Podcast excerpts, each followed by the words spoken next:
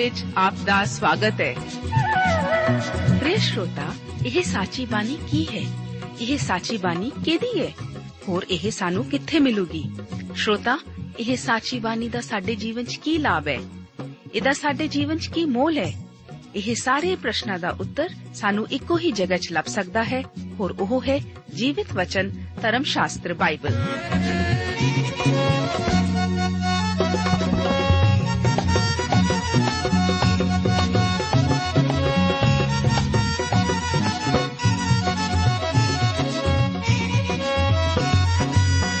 ਧਰਮ ਸ਼ਾਸਤਰ ਬਾਈਬਲ। ਉਹੀ ਜੀਵਿਤ ਵਚਨ ਦਾ ਅਸੀਂ ਇਸ ਕਾਰਜਕ੍ਰਮ ਵਿੱਚ ਅਧਿਐਨ ਕਰਾਂਗੇ।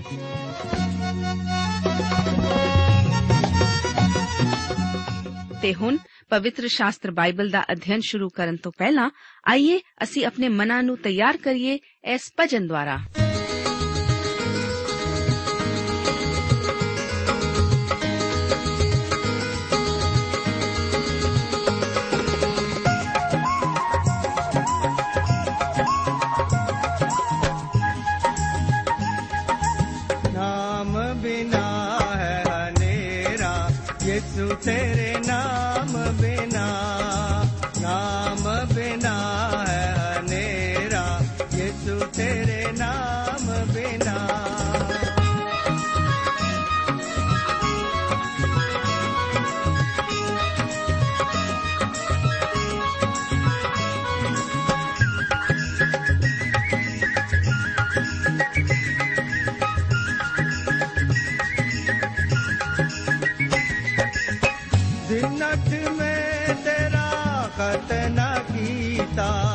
ਦਿਨਠ ਮੈਂ ਤੇਰਾ ਕਤਨਾ ਕੀਤਾ।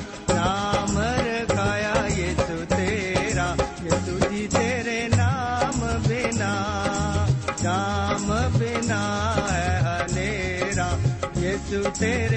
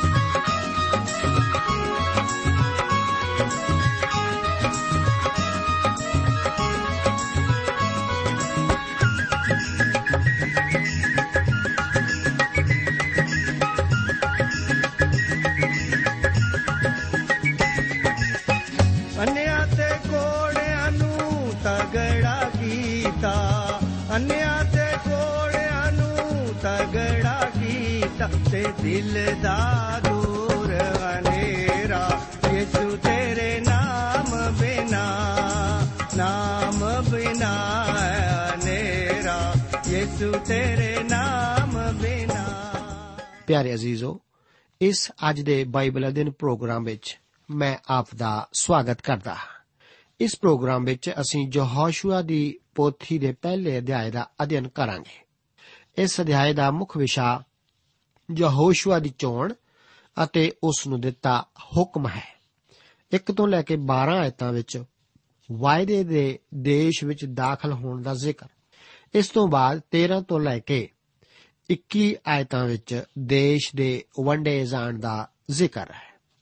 ਆਖਰ ਵਿੱਚ ਯਹੋਸ਼ੂਆ ਦੁਆਰਾ ਆਮ ਲੋਕਾਂ ਨੂੰ ਦਿੱਤੇ ਆਖਰੀ ਸੰਦੇਸ਼ ਦਾ ਜ਼ਿਕਰ ਅਸੀਂ ਪੜ੍ਹਦੇ ਹਾਂ।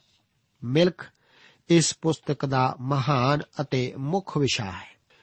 ਇਸ ਪਹਿਲੇ ਅਧਿਆਏ ਵਿੱਚ ਅਸੀਂ ਦੇਖਾਂਗੇ ਕਿ ਇਸ ਤੋਂ ਅਸਲ ਵਿੱਚ ਕੀ ਭਾਵ ਹੈ। ਇਸ ਅਧਿਆਏ ਦੀ ਸ਼ੁਰੂਆਤ ਪਰਮੇਸ਼ਰ ਦੁਆਰਾ ਯਹੋਸ਼ੂਆ ਨੂੰ ਦਿੱਤੇ ਵਿਅਕਤੀਗਤ ਹੁਕਮ ਨਾਲ ਹੁੰਦੀ ਹੈ। ਇੱਕ ਅਧਿਆਏ ਉਸ ਦੀ ਪਹਿਲੀ ਆਇਤ ਦੇ ਵਚਨ ਇਸ ਪ੍ਰਕਾਰ ਹਨ। ਵਚਨ ਵਿੱਚ ਲਿਖਿਆ ਹੈ ਯਹੋਵਾ ਦੇ ਦਾਸ ਮੂਸਾ ਦੇ ਮਰਨ ਦੇ ਪਿੱਛੋਂ ਐਉਂ ਹੋਇਆ ਕਿ ਯਹੋਵਾ ਨੇ ਮੂਸਾ ਦੇ ਸੇਵਕ ਨੂਨ ਦੇ ਪੁੱਤਰ ਯਹੋਸ਼ੂਆ ਨੂੰ ਆਖਿਆ। ਇਸ ਆਇਤ ਦੇ ਵਚਨ ਬੇਵਸਥਾ ਸਾਰ ਦੀ ਪੋਥੀ ਦੇ ਆਖਰੀ ਅਧਿਆਇ ਨਾਲ ਜੁੜੇ ਹੋਏ ਹਨ। ਇੱਥੇ ਵਿਵਸਥਾ ਸਾਰ ਦੇ ਵਰਣਨ ਨੂੰ ਹੀ ਜਾਰੀ ਰੱਖਿਆ ਗਿਆ ਹੈ। ਇਹ ਵਿਚਾਰ ਇਸ ਗੱਲ ਨੂੰ ਵੀ ਜ਼ਾਹਿਰ ਕਰਦਾ ਹੈ ਕਿ ਵਿਵਸਥਾ ਸਾਰ ਦੀ ਪੋਥੀ ਦਾ ਆਖਰੀ ਚੌਥੀ ਅਧਿਆਇ ਯਹੋਸ਼ੂਆ ਨੇ ਹੀ ਲਿਖਿਆ ਸੀ। ਦੋ ਆਇਤ ਦੇ ਵਚਨ ਇਸ ਪ੍ਰਕਾਰ ਹਨ। ਬਚਨ ਵਿੱਚ ਲਿਖਿਆ ਹੋਇਆ ਹੈ, ਮੇਰਾ ਦਾਸ ਮੂਸਾ ਮਰ ਗਿਆ ਹੈ। ਹੁਣ ਤੂੰ ਉੱਠ ਅਤੇ ਇਸ ਜਰਦਨ ਦੇ ਪਾਰ ਲੰਘ। ਤੂੰ ਅਤੇ ਇਹ ਸਾਰੇ ਲੋਕ ਉਸ ਦੇਸ਼ ਨੂੰ ਜਾਓ ਜਿਹੜਾ ਮੈਂ ਉਹਨਾਂ ਨੂੰ, ਅਰਥਾਤ ਇਸرائیਲੀਆਂ ਨੂੰ ਦਿੰਦਾ ਹਾਂ।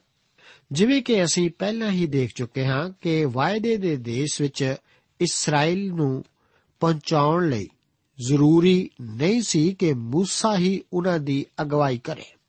ਅਸੀਂ ਇਸ ਵਿੱਚ ਉਹ ਇਸرائیਲੀਆਂ ਨੂੰ ਵਾਅਦੇ ਦੇ ਦੇਸ਼ ਵਿੱਚ ਪਹੁੰਚਾ ਵੀ ਨਹੀਂ ਸੀ ਸਕਿਆ।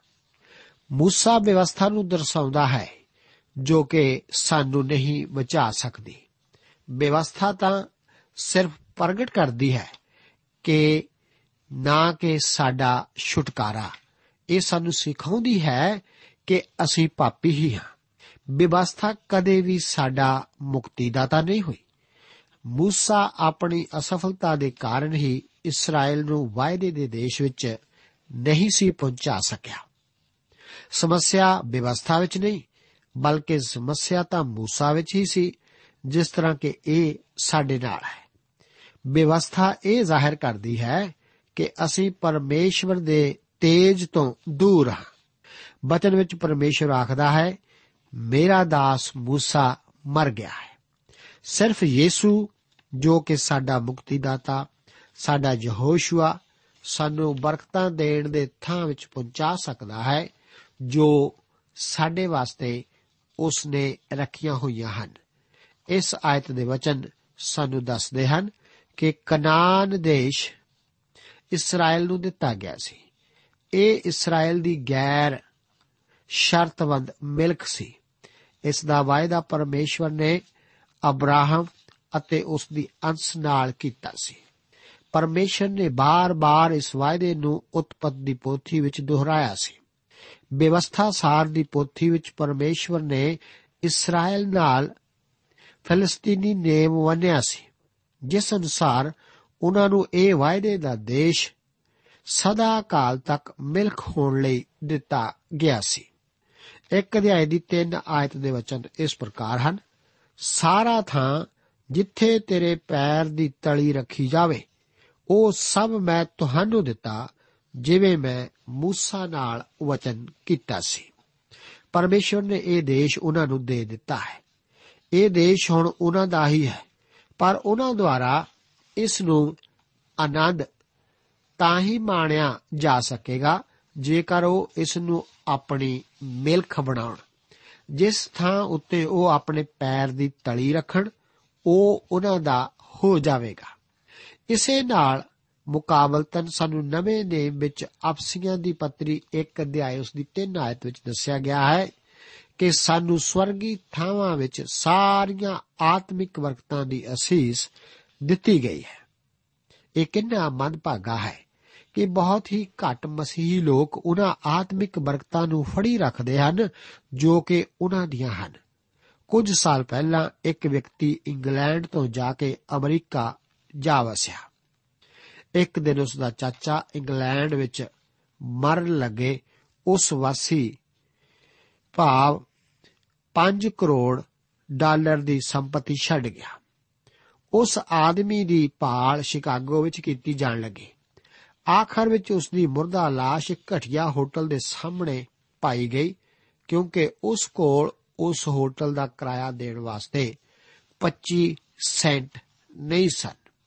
ਉਹ ਭਾਵੇਂ ਇੰਗਲੈਂਡ ਵਿੱਚ ਇੱਕ ਕਰੋੜਪਤੀ ਸੀ, ਜੋ ਕੁਝ ਉਸ ਦਾ ਸੀ, ਉਹ ਉਸ ਨੂੰ ਆਪਣੀ ਮਿਲਕ ਨਹੀਂ ਸੀ ਬਣਾ ਸਕਿਆ।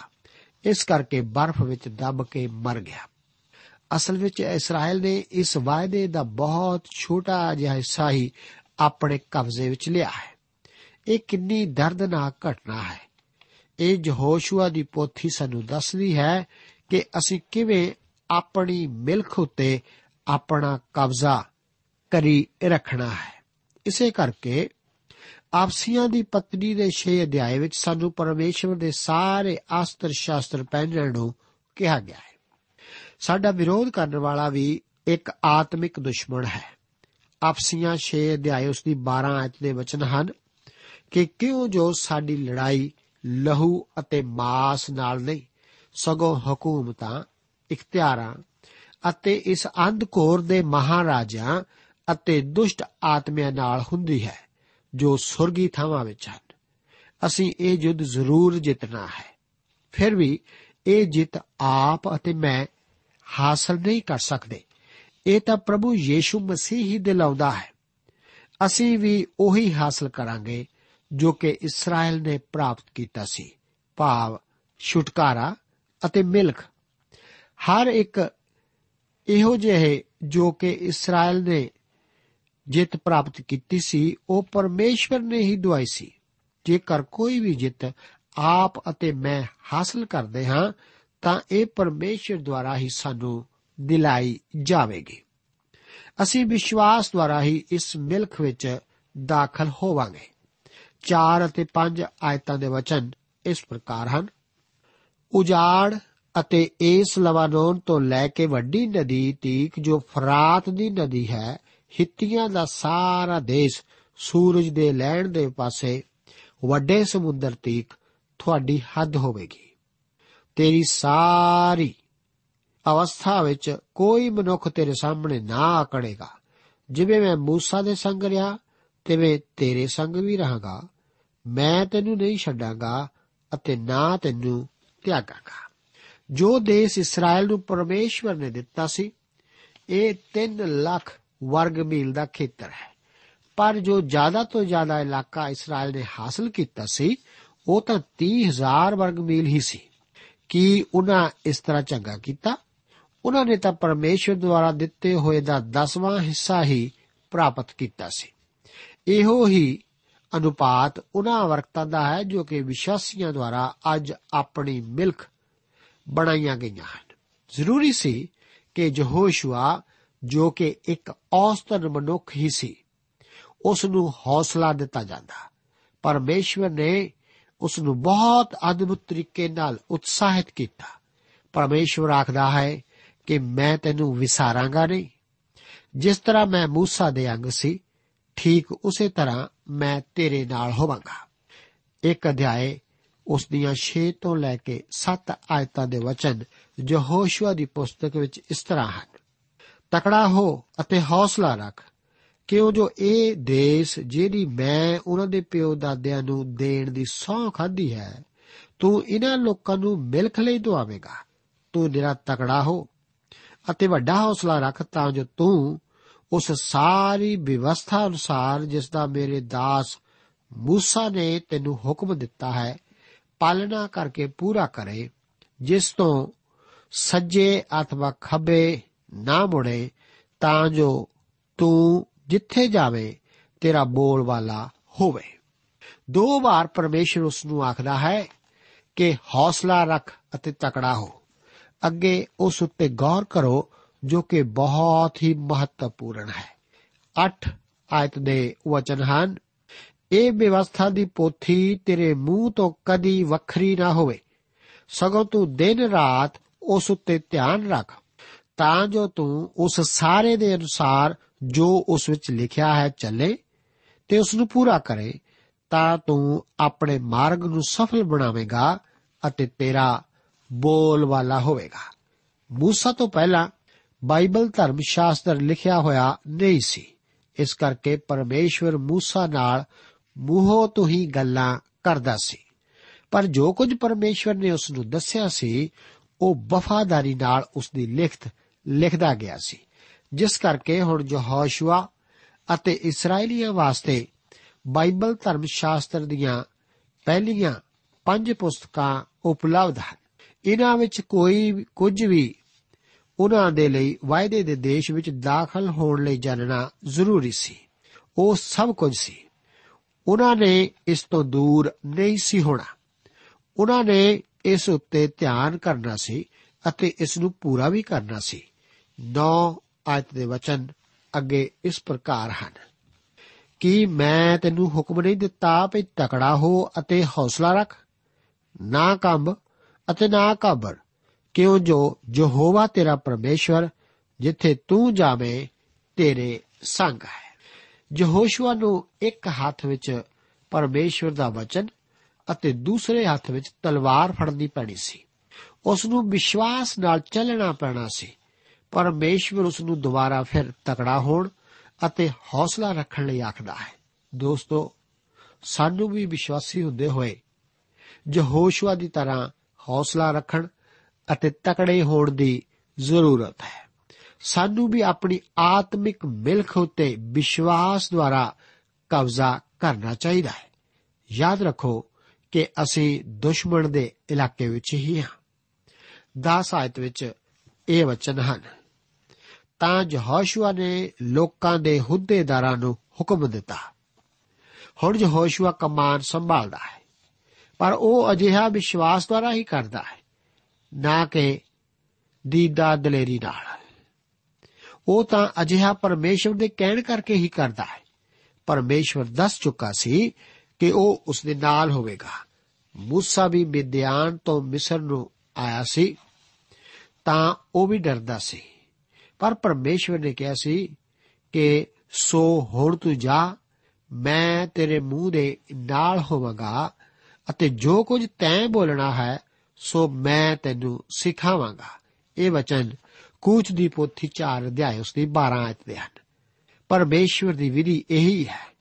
ਜਦੋਂ ਪਰਮੇਸ਼ਵਰ ਨੇ ਜਰਮਿਆ ਨਵੀ ਨੂੰ ਇੱਕ ਗੁੰਦਲੇ ਅਤੇ ਮੁਸ਼ਕਲ ਸਮੇਂ ਬੁਲਾਇਆ ਸੀ, ਤਾਂ ਉਸ ਨੇ ਕਿਹਾ ਸੀ ਕਿ ਉਹ ਤੇਰੇ ਨਾਲ ਲੜਨਗੇ ਪਰ ਤੈਨੂੰ ਜਿੱਤ ਨਾ ਸਕਣਗੇ।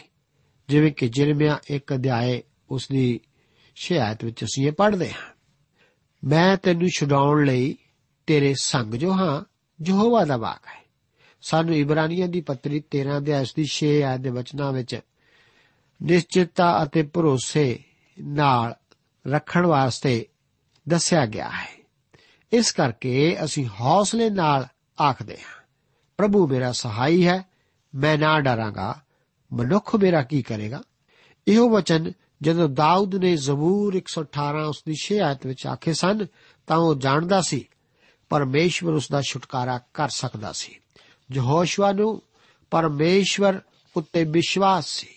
ਪਰਮੇਸ਼ਵਰ ਨੇ ਉਸ ਨੂੰ ਹੌਸਲਾ ਦਿੱਤਾ ਅਤੇ ਉਸ ਨੂੰ ਵਿਸ਼ਵਾਸ ਨਾਲ ਅੱਗੇ ਵਧਣ ਨੂੰ ਆਖਿਆ ਸੀ। ਪਰਮੇਸ਼ਵਰ ਦਾ ਵਚਨ ਹੀ ਹੁਣ ਉਸ ਦਾ ਇਖਤਿਆਰ ਸੀ। ਇਹ ਉਸ ਦੇ ਮੂੰਹ ਤੋਂ ਦੂਰ ਨਹੀਂ ਸੀ ਹੋਣਾ। ਉਸ ਨੂੰ ਇਸ ਉੱਤੇ ਧਿਆਨ ਕਰਨਾ ਪੈਣਾ ਸੀ। ਉਸ ਨੇ ਉਹੀ ਕਰਨਾ ਸੀ ਜੋ ਕਿ ਪਰਮੇਸ਼ਵਰ ਦੇ ਵਚਨ ਵਿੱਚ ਲਿਖਿਆ ਗਿਆ ਸੀ। ਇਹ ਹੈ ਵਿਸ਼ਵਾਸ ਦਾ ਫਾਰਮੂਲਾ। 11 ਆਇਤ ਵਿੱਚ ਲਿਖਿਆ ਹੈ ਕਿ ਡੇਰਿਆਂ ਦੇ ਵਿੱਚੋਂ ਦੀ ਲੰਘੋ ਅਤੇ ਲੋਕਾਂ ਨੂੰ ਇਹ ਹੁਕਮ ਦਿਓ ਕਿ ਤੁਸੀਂ ਆਪਣੇ ਲਈ ਰਸਤ ਤਿਆਰ ਕਰੋ। ਕਿਉਂ ਜੋ ਤਿੰਨਾਂ ਦਿਨਾਂ ਦੇ ਪਿੱਛੋਂ ਤੁਸੀਂ ਇਸ ਜਰਦਨ ਤੋਂ ਪਾਰ ਲੰਘੋਗੇ, ਤਾਂ ਜੋ ਜਾ ਕੇ ਉਸ ਦੇਸ਼ ਉੱਤੇ ਕਬਜ਼ਾ ਕਰੋ, ਜਿਹੜਾ ਯਹੋਵਾ ਤੁਹਾਡਾ ਪਰਮੇਸ਼ਵਰ ਤੁਹਾਨੂੰ ਕਬਜ਼ਾ ਕਰਨ ਲਈ ਦੇਣ ਵਾਲਾ ਹੈ। ਵਾਅਦੇ ਦੇ ਦੇਸ਼ ਦਾ, ਇਸਰਾਇਲ ਦਾ ਹੋਣਾ ਗੈਰ ਸ਼ਰਤ ਵਿਧੀ ਸੀ। ਇਹ ਜੋ ਵਾਅਦਾ ਸੀ ਇੱਕ ਗੈਰ ਸ਼ਰਤਬੰਦ ਸੀ। ਪਰ ਇਸ ਦਾ, ਉਹਨਾਂ ਦੀ ਮਿਲਖ ਵੜਨਾ ਸ਼ਰਤਬੰਦ ਹੀ ਸੀ। ਇਸ ਪੁਸਤਕ ਦਾ ਮੁੱਖ ਸ਼ਬਦ ਜਿੱਤ ਨਾ ਹੋ ਕੇ ਮਿਲਖ ਹੀ ਹੈ। ਇਸ ਦੁਆਰਾ ਇਸ ਦੇਸ਼ ਨੂੰ ਆਪਣੀ ਮਿਲਖ ਬਣਾਇਆ ਜਾਣਾ ਸੀ। ਕੁਝ ਸਮੇਂ ਬਾਅਦ ਜਦੋਂ ਇਸرائیਲੀ ਇਸ ਦੇਸ਼ ਵਿੱਚ ਦਾਖਲ ਹੋ ਗਏ ਤਾਂ ਅਸੀਂ ਦੇਖਦੇ ਹਾਂ ਕਿ ਜੋ ਮਨ ਹੈ, ਉਹ ਬੰਦ ਹੋ ਗਿਆ ਸੀ ਅਤੇ ਉਹ ਉਸ ਦੇਸ਼ ਦਾ ਪੁਰਾਣਾ ਅਨਾਜ ਖਾਂਦੇ ਸਨ। ਇਹ ਅਨਾਜ ਉਹਨਾਂ ਦੁਆਰਾ ਉਹਨਾਂ ਦੇ ਵੈਰੀਆਂ ਤੋਂ ਹੀ ਖੋਇਆ ਗਿਆ ਹੋਵੇਗਾ, ਕਿਉਂਕਿ ਅਜੇ ਉਹਨਾਂ ਨੂੰ ਇਸ ਦੇ ਉਗਾਉਣ ਦਾ ਮੌਕਾ ਨਹੀਂ ਸੀ ਮਿਲਿਆ। ਯਾਦ ਕਰੋ ਕਿ ਉਹਨਾਂ ਨੂੰ ਹਰ ਰੋਜ਼ ਮਨ ਇਕੱਠਾ ਕਰਨਾ ਪੈਂਦਾ ਸੀ। ਇਸ ਨੂੰ ਰੱਖਿਆ ਨਹੀਂ ਸੀ ਜਾ ਸਕਦਾ। ਇਸ ਤਰ੍ਹਾਂ ਕਰਨ ਨਾਲ ਇਹ ਖਾਣ ਯੋਗ ਨਹੀਂ ਸੀ ਰਹਿੰਦਾ। ਇਸ ਕਰਕੇ ਸਾਨੂੰ ਆਪਸੀਆਂ ਦੀ ਪੱਤਰੀ 5 ਅਧਿਆਇ ਉਸ ਦੀ 18 ਆਇਤ ਵਿੱਚ ਆਤਮਾ ਨਾਲ ਭਰਪੂਰ ਹੋਣ ਲਈ ਕਿਹਾ ਗਿਆ ਹੈ। ਇਹ ਇੱਕ ਵਾਰ ਦਾ ਹੀ ਕੰਮ ਨਹੀਂ ਹੈ। ਆਪ ਪੈਟਰੋਲ ਪੰਪ ਉੱਤੇ ਜਾ ਕੇ ਇਹ ਨਹੀਂ ਆਖਦੇ ਕਿ ਟੈਂਕੀ ਭਰ ਕੇ ਇਸ ਨੂੰ ਸੀਲ ਕਰ ਦੇ, ਕਿਉਂਕਿ ਆਪ ਨੂੰ ਦੁਬਾਰਾ ਪੈਟਰੋਲ ਦੀ ਕਦੇ ਵੀ ਜ਼ਰੂਰਤ ਨਹੀਂ ਪਵੇਗੀ। ਇਹ ਤਾਂ ਮੂਰਖਪੁਣਾ ਹੀ ਹੋਵੇਗਾ। ਇਸੇ ਤਰ੍ਹਾਂ ਕਈ ਮਸੀਹ ਵੀ ਇਹੋ ਹੀ ਸੋਚਦੇ ਹਨ ਕਿ ਆਤਮਾ ਨਾਲ ਭਰਪੂਰ ਹੋਣਾ ਵੀ ਇੱਕੋ ਵਾਰ ਦਾ ਹੀ ਅਨੁਭਵ ਹੈ। ਮੇਰੇ ਦੋਸਤ, ਜੇਕਰ ਆਪ ਪਰਮੇਸ਼ਵਰ ਦੇ ਨਾਲ ਨਾਲ ਚੱਲਣ ਅਤੇ ਉਸ ਲਈ ਜੀਉਣ ਜਾ ਰਹੇ ਹੋ, ਤਾਂ ਆਪ ਨੂੰ ਪਰਮੇਸ਼ਵਰ ਦੇ ਪਵਿੱਤਰ ਆਤਮਾ ਨਾਲ ਭਰਪੂਰ ਹੋਣ ਦੀ ਹਰ ਰੋਜ਼ ਲੋੜ ਹੈ, ਕਿਉਂਕਿ ਆਪ ਅਤੇ ਆਪਣੇ ਸਰੀਰਕ ਮਨੁੱਖ ਨੂੰ ਤਿੰਨ ਵਾਰ ਭੋਜਨ ਨਾਲ ਭਰਦੇ ਹੋ। ਇਸ ਕਰਕੇ ਰੋਹਾਨੀ ਮਨੁੱਖ ਨੂੰ ਵੀ ਤਿੰਨ ਵਾਰ ਭਰਨਾ ਕੋਈ ਬੁਰਾ ਖਿਆਲ ਨਹੀਂ ਹੋਵੇਗਾ। ਸਾਨੂੰ ਸਾਰਿਆਂ ਨੂੰ ਲਗਾਤਾਰ ਪਵਿੱਤਰ ਆਤਮਾ ਦੀ ਭਰਪੂਰੀ, ਉਸ ਵੱਲ ਤੱਕਣ ਅਤੇ ਉਸ ਉੱਤੇ ਆਸਰਾ ਰੱਖਣ ਦੀ ਜ਼ਰੂਰਤ ਹੈ। ਅੱਗੇ 11 ਤੋਂ ਲੈ ਕੇ 15 ਆਇਤਾਂ ਦੇ ਵਚਨ ਇਸ ਪ੍ਰਕਾਰ ਹਨ ਕਿ ਡੇਰਿਆਂ ਦੇ ਵਿੱਚੋਂ ਦੀ ਲੰਘੋ ਅਤੇ ਲੋਕਾਂ ਨੂੰ ਇਹ ਹੁਕਮ ਦਿਓ ਭਈ ਤੁਸੀਂ ਆਪਣੇ ਲਈ ਰਸਤ ਤਿਆਰ ਕਰੋ, ਕਿਉਂ ਜੋ ਤਿੰਨਾਂ ਦਿਨਾਂ ਦੇ ਪਿੱਛੋਂ ਤੁਸੀਂ ਇਸ ਜਰਦਨ ਤੋਂ ਪਾਰ ਲੰਘੋਗੇ, ਤਾਂ ਜੋ ਜਾ ਕੇ ਉਸ ਦੇਸ਼ ਉੱਤੇ ਕਬਜ਼ਾ ਕਰੋ, ਜਿਹੜਾ ਯਹੋਵਾ ਤੁਹਾਡਾ ਪਰਮੇਸ਼ਰ ਤੁਹਾਨੂੰ ਕਬਜ਼ਾ ਕਰਨ ਲਈ ਦੇਣ ਵਾਲਾ ਹੈ। ਤਾਂ ਰੋਵੇਨੀਆਂ ਅਤੇ ਗਾਦੀਆਂ ਅਤੇ ਮਨੱਛੇ ਦੇ ਅੱਧੇ ਗੋਤ ਨੂੰ ਯਹੋਸ਼ੂਆ ਨੇ ਆਖਿਆ, ਯਹੋਵਾ ਦੇ ਦਾਸ ਮੂਸਾ ਦੀ ਗੱਲ ਨੂੰ ਚੇਤੇ ਰੱਖੋ ਜਿਹਦਾ ਉਸ ਤੁਹਾਨੂੰ ਹੁਕਮ ਦਿੱਤਾ ਸੀ, ਭਈ ਯਹੋਵਾ ਤੁਹਾਡਾ ਪਰਮੇਸ਼ਵਰ, ਤੁਹਾਨੂੰ ਸੁੱਖ ਵੀ ਅਤੇ ਇਹ ਦੇਸ਼ ਵੀ ਦੇਵੇਗਾ। ਤੁਹਾਡੀਆਂ ਤੀਵੀਆਂ, ਤੁਹਾਡੇ ਬਾਲ ਅਤੇ ਤੁਹਾਡੇ ਵਗ ਇਸ ਧਰਤੀ ਵਿੱਚ ਵਸਣਗੇ, ਜਿਹੜੀ ਜਰਦਨ ਦੇ ਪਾਰ ਮੂਸਾ ਨੇ ਤੁਹਾਨੂੰ ਦਿੱਤੀ ਹੈ। ਪਰ ਤੁਸੀਂ ਜਿੰਨੇ ਸਾਰੇ ਜਿੰਨੇ ਸੂਰਵੀਰ ਹੋ, ਸ਼ਾਸਤਰ ਬਣ ਕੇ ਆਪਣੇ ਭਰਾਵਾਂ ਦੇ ਅੱਗੇ ਪਾਰ ਲੰਘੋ। ਅਤੇ ਉਹਨਾਂ ਦੀ ਸਹਾਇਤਾ ਕਰੋ। ਜਦ ਤੀਕ ਯਹੋਵਾ ਤੁਹਾਡੇ ਭਰਾਵਾਂ ਨੂੰ ਸੁੱਖ ਨਾ ਦੇਵੇ, ਜਿਵੇਂ ਉਸ ਤੁਹਾਨੂੰ ਦਿੱਤਾ ਹੈ, ਅਤੇ ਉਹ ਵੀ ਉਸ ਦੇਸ਼ ਨੂੰ ਜਿਹੜਾ ਯਹੋਵਾ ਤੁਹਾਡਾ ਪਰਮੇਸ਼ਰ ਉਹਨਾਂ ਨੂੰ ਦੇਣ ਵਾਲਾ ਹੈ, ਕਬਜ਼ਾ ਨਾ ਕਰ ਲੈਣ, ਤਾਂ ਤੁਸੀਂ ਇਸ ਦੇਸ਼ ਵੱਲ, ਜਿਹੜਾ ਤੁਹਾਡੀ ਵਿਰਾਸਤ ਹੈ, ਮੁੜਿਓ, ਜਿਹੜਾ ਯਹੋਵਾ ਦੇ ਦਾਸ ਮੂਸਾ ਨੇ ਤੁਹਾਨੂੰ ਜਰਦਨ ਦੇ ਪਾਰ ਸੂਰਜ ਦੇ ਚੜ੍ਹਦੇ ਪਾਸੇ ਵੱਲ ਦਿੱਤਾ ਸੀ, ਅਤੇ ਤੁਸੀਂ ਉਸ ਉੱਤੇ ਕਬਜ਼ਾ ਕਰ ਲਓ। ਇਹ ਢਾਈ ਗੋਤ ਜਰਦਨ ਨਦੀ ਤੋਂ ਪਾਰ ਨਹੀਂ ਸੀ ਹੋਏ ਕਿ ਉੱਥੇ ਵਸਣ। ਉਦੋਂ ਮੂਸਾ ਅਜੇ ਜਿੰਦਾ ਹੀ ਸੀ ਅਤੇ ਜਦੋਂ ਉਹ ਜਰਦਨ ਦੇ ਪੂਰਬੀ ਕਿਨਾਰੇ ਵੱਲ ਆਏ ਅਤੇ ਉਹਨਾਂ ਨੇ ਇੱਕ ਬੇਨਤੀ ਕੀਤੀ, ਜਿਸ ਦਾ ਜ਼ਿਕਰ ਗਿਣਤੀ ਦੀ ਪੋਥੀ 32 ਦੀ ਆਏ ਉਸ ਦੀਆਂ 1 ਤੋਂ 5 ਆਇਤਾਂ ਵਿੱਚ ਇਸ ਤਰ੍ਹਾਂ ਹੈ ਕਿ ਰੂਵੇਨੀਆਂ ਅਤੇ ਗਾਦੀਆਂ ਕੋਲ ਬਹੁਤ ਵੱਡੇ ਵੱਡੇ ਵਗ ਸਨ ਅਤੇ ਜਾਂ ਉਹਨਾਂ ਨੇ ਯਾਜ਼ੇਰ ਦੇ ਦੇਸ਼ ਅਤੇ ਗਿਲਾਦ ਦੇ ਦੇਸ਼ ਨੂੰ ਡਿੱਠਾ ਤਾਂ ਵੇਖੋ, ਉਹ ਥਾਂ ਵਗਾਂ ਵਾਲਾ ਥਾਂ ਸੀ।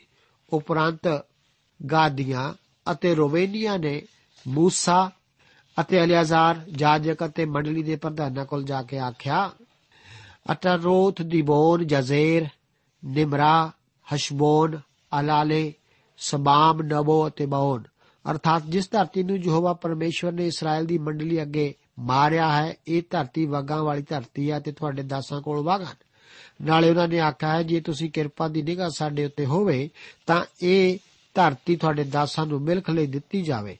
ਸਾਨੂੰ ਜਰਦਨੋਂ ਪਾਰ ਨਾ ਲੰਘਾਓ ਇਹ ਗੋਤ ਜਰਦਨ ਨਦੀ ਦੇ ਗਲਤ ਪਾਸੇ ਦੀ ਧਰਤੀ ਮੰਗ ਰਹੇ ਸਨ। ਹੁਣ ਅੱਗੇ ਯਹੋਸ਼ੂਆ ਉਹਨਾਂ ਨੂੰ ਯਾਦ ਦਿਲਾ ਰਿਹਾ ਕਿ موسی ਨੇ ਉਹਨਾਂ ਨੂੰ ਜਰਦਨ ਦੇ ਉੱਤਰ ਵੱਲ ਰਹਿਣ ਦੀ ਇਜਾਜ਼ਤ ਇਸ ਸ਼ਰਤ ਤੇ ਦਿੱਤੀ ਸੀ ਕਿ ਉਹਨਾਂ ਦੀ ਸੈਨਾ ਦੂਸਰੇ ਗੋਤਾਂ ਦੀ ਜਰਦਨ ਨਦੀ ਦੇ ਪੱਛਮੀ ਭਾਗ ਉੱਤੇ ਕਬਜ਼ਾ ਕਰਨ ਵਿੱਚ ਮਦਦ ਕਰੇਗੀ ਉਹਨਾਂ ਨੇ ਅਜਿਹਾ ਕਰਨਾ ਹੀ ਮੰਨ ਲਿਆ ਸੀ ਅੱਗੇ ਇੱਕ ਅਧਿਆਇ ਦੀਆਂ 16 ਤੋਂ 18 ਆਇਤਾਂ ਦੇ ਵਚਨਾਂ ਵਿੱਚ ਅਸੀਂ ਪੜ੍ਹਦੇ ਹਾਂ ਹੋ ਸਕਦਾ ਹੈ ਕਿ ਆਪ ਇਹ ਸਵਾਲ ਪੁੱਛਣਾ ਚਾਹੋ ਕਿ ਜਰਦਨ ਨਦੀ ਦੇ ਉੱਤਰ ਵੱਲ ਵਸਣਾ ਕਿਉਂ ਗਲਤ ਸੀ ਕੀ ਜਰਦਨ ਨਦੀ ਤੋਂ ਪਾਰ ਹੋਣਾ ਇੰਨਾ ਹੀ ਜ਼ਰੂਰੀ ਸੀ ਕੀ ਜਰਦਨ ਨਦੀ ਦੇ ਉੱਤਰ ਵਾਲਾ ਭਾਗ ਵੀ ਵਾਅਦੇ ਦੇ ਦੇਸ਼ ਦਾ ਹੀ ਇੱਕ ਹਿੱਸਾ ਨਹੀਂ ਹੈ? ਇਹਨਾਂ ਸਵਾਲਾਂ ਦਾ ਉੱਤਰ ਜਾਣਨ ਲਈ ਜ਼ਰੂਰੀ ਹੈ ਕਿ ਅਸੀਂ ਬਾਈਬਲ ਧਰਮ ਸ਼ਾਸਤਰ ਦੇ ਉਸ ਭਾਗ ਨੂੰ ਪੜ੍ਹੀਏ, ਜਿਸ ਵਿੱਚ ਜਰਦਨ ਨਦੀ ਤੋਂ ਪਾਰ ਹੋਣ ਦਾ ਵਰਣਨ ਹੈ। ਇਹ ਅਸੀਂ ਜਲਦੀ ਹੀ ਕਰਨ ਜਾ ਰਹੇ ਹਾਂ। ਜਰਦਨ ਨਦੀ ਨੂੰ ਪਾਰ ਕਰਨਾ ਯੀਸ਼ੂ ਮਸੀਹ ਜੀ ਦੀ ਮੌਤ ਅਤੇ ਦੁਬਾਰਾ ਜਿੰਦਾ ਹੋਣ ਦਾ ਚਿੰਨ੍ਹ ਹੈ। ਸਿਰਫ ਮਸੀਹ ਹੀ ਸਲੀਬ ਉੱਤੇ ਚੜਾਇਆ ਗਿਆ ਸੀ ਅਤੇ ਸਲੀਬ ਉੱਤੇ ਲਟਕਦੇ ਹੋਇਆਂ ਉਹਨਾਂ ਨੇ ਪਾਪ ਦੀ ਸਾਰੀ ਸਜ਼ਾ ਨੂੰ ਚੁੱਕਿਆ। ਜੋ ਪਾਪ ਦੀ ਸਜ਼ਾ ਦੀਆਂ ਹਨੇਰੀਆਂ ਸਾਡੇ ਉੱਤੇ ਝੁੱਲਣੀਆਂ ਸਨ। ਉਹ ਅਸਲ ਵਿੱਚ ਉਸ ਸਮੇਂ ਉਸ ਉੱਤੇ ਝੁੱਲ ਗਈਆਂ ਸਨ। ਜਰਦਨ ਨਦੀ ਸ਼ੁੱਧੀਕਰਨ ਦਾ ਜ਼ਿਕਰ ਕਰਦੀ ਹੈ ਤੇ ਮਸੀਹ ਦੀ ਮੌਤ ਦੁਆਰਾ ਹੀ ਸਾਨੂੰ ਸਾਫ਼ ਕੀਤਾ ਗਿਆ ਹੈ। ਨਿਆਂਇਆਂ ਦੀ ਪੁਸਤਕ ਵਿੱਚ ਅਸੀਂ ਦੇਖਦੇ ਹਾਂ ਕਿ ਇਹ ਇਹਨਾਂ ਢਾਈ ਗੋਤਾਂ ਦੀ ਬਹੁਤ ਵੱਡੀ ਗਲਤੀ ਸੀ। ਜਦੋਂ ਯੀਸ਼ੂ ਜੀ ਗਲੀਲ ਦੀ ਝੀਲ ਨੂੰ ਪਾਰ ਕਰਕੇ ਗਦਰੇਨੀਆਂ ਦੇ ਇਲਾਕੇ ਵਿੱਚ ਆਏ ਸਨ ਤਾਂ ਉਹਨਾਂ ਨੇ ਗਦਰੇਨੀਆਂ ਨੂੰ ਸੂਰਾਂ ਦਾ ਕਾਰੋਬਾਰ ਕਰਦੇ ਵੇਖਿਆ ਸੀ। ਉਹਨਾਂ ਦੀ ਜਰਦਨ ਨਦੀ ਦੇ ਗਲਤ ਪਾਸੇ ਗਲਤ ਕੰਮ ਕੀਤਾ ਸੀ। ਅਸੀਂ ਮਸੀਹੀ ਲੋਕ ਵੀ ਇਸ ਸੰਸਾਰ ਵਿੱਚ ਗਲਤ ਕਾਰੋਬਾਰ ਵਿੱਚ ਲੱਗ ਕੇ ਨਿਰਾਸ਼ ਹੁੰਦੇ ਹਾਂ। ਸਾਨੂੰ ਉਸ ਵਿਸ਼ਰਾਮ ਵਿੱਚ ਦਾਖਲ ਹੋਣਾ ਚਾਹੀਦਾ ਹੈ, ਜੋ ਕਿ ਪਰਮੇਸ਼ਰ ਨੇ ਮਸੀਹ ਦੀ ਮੌਤ ਅਤੇ ਉਸ ਦੇ ਦੁਬਾਰਾ ਜਿਲਾਏ ਜਾਣ ਦੁਆਰਾ ਉਪਲਬਧ ਕਰਵਾਇਆ ਹੈ। ਇਸੇ ਬਾਰੇ ਹੋਰ ਵਧੇਰੇ ਜਾਣਨਾ ਅਗਲੇ ਪ੍ਰੋਗਰਾਮ ਵਿੱਚ ਜਾਰੀ ਰੱਖਾਂਗੇ। ਪ੍ਰਭੂ ਆਪ ਨੂੰ ਅੱਜ ਦੇ ਇਹਨਾਂ ਵਚਨਾਂ ਨਾਲ ਅਸੀਸ ਦੇਵੇ ਜੈ ਮਸੀਹ ਦੀ।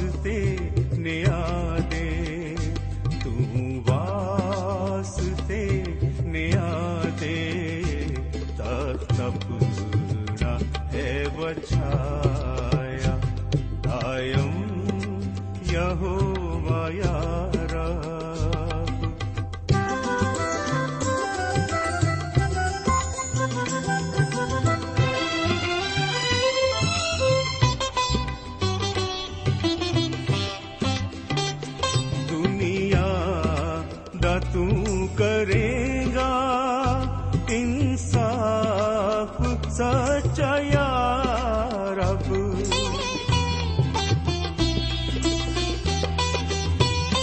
दुनिया दा तू करेगा इंसाफ ਦੋਸਤੋ ਸਾਨੂੰ ਉਮੀਦ ਹੈ ਕਿ ਇਹ ਕਾਰਜਕ੍ਰਮ ਤੁਹਾਨੂੰ ਪਸੰਦ ਆਇਆ ਹੋਵੇਗਾ ਤੇ ਇਹ ਕਾਰਜਕ੍ਰਮ ਸੁਣ ਕੇ ਤੁਹਾਨੂੰ ਬਰਕਤਾਂ ਮਿਲੀਆਂ ਹੋਣਗੀਆਂ ਜੇ ਤੁਸੀਂ ਇਹ ਕਾਰਜਕ੍ਰਮ ਦੇ ਬਾਰੇ ਕੁਝ ਪੁੱਛਣਾ ਚਾਹੁੰਦੇ ਹੋ ਤੇ ਸਾਨੂੰ ਇਸ ਪਤੇ ਤੇ ਲਿਖੋ programme Sachi Bani post box number 1715 sector 36 Chandigarh 160036 ਪਤਾ ਇੱਕ ਵਾਰ ਫੇਰ ਸੁਣ ਲਓ programme Sachi Bani post box number 1715 sector 36 Chandigarh 160036 ਸਾਡਾ ਈਮੇਲ ਪਤਾ ਹੈ punjabi ttb at twr dot in ਪਤਾ ਇੱਕ ਵਾਰ ਫੇਰ ਸੁਣ ਲਓ punjabi ttb at twr dot in ਹੁਣ ਸਾਡੇ ਪ੍ਰੋਗਰਾਮ ਦਾ ਸਮੇਂ ਸਮਾਪਤ ਹੁੰਦਾ ਹੈ ਉਮੀਦ ਹੈ ਅਗਲੇ ਪ੍ਰੋਗਰਾਮ ਵਿੱਚ ਤੁਹਾਡੇ ਨਾਲ ਫੇਰ ਪੇਂਟ ਹੋਏਗੀ। ਰੱਬ ਤੁਹਾਨੂੰ ਬਰਕਤ ਦੇ।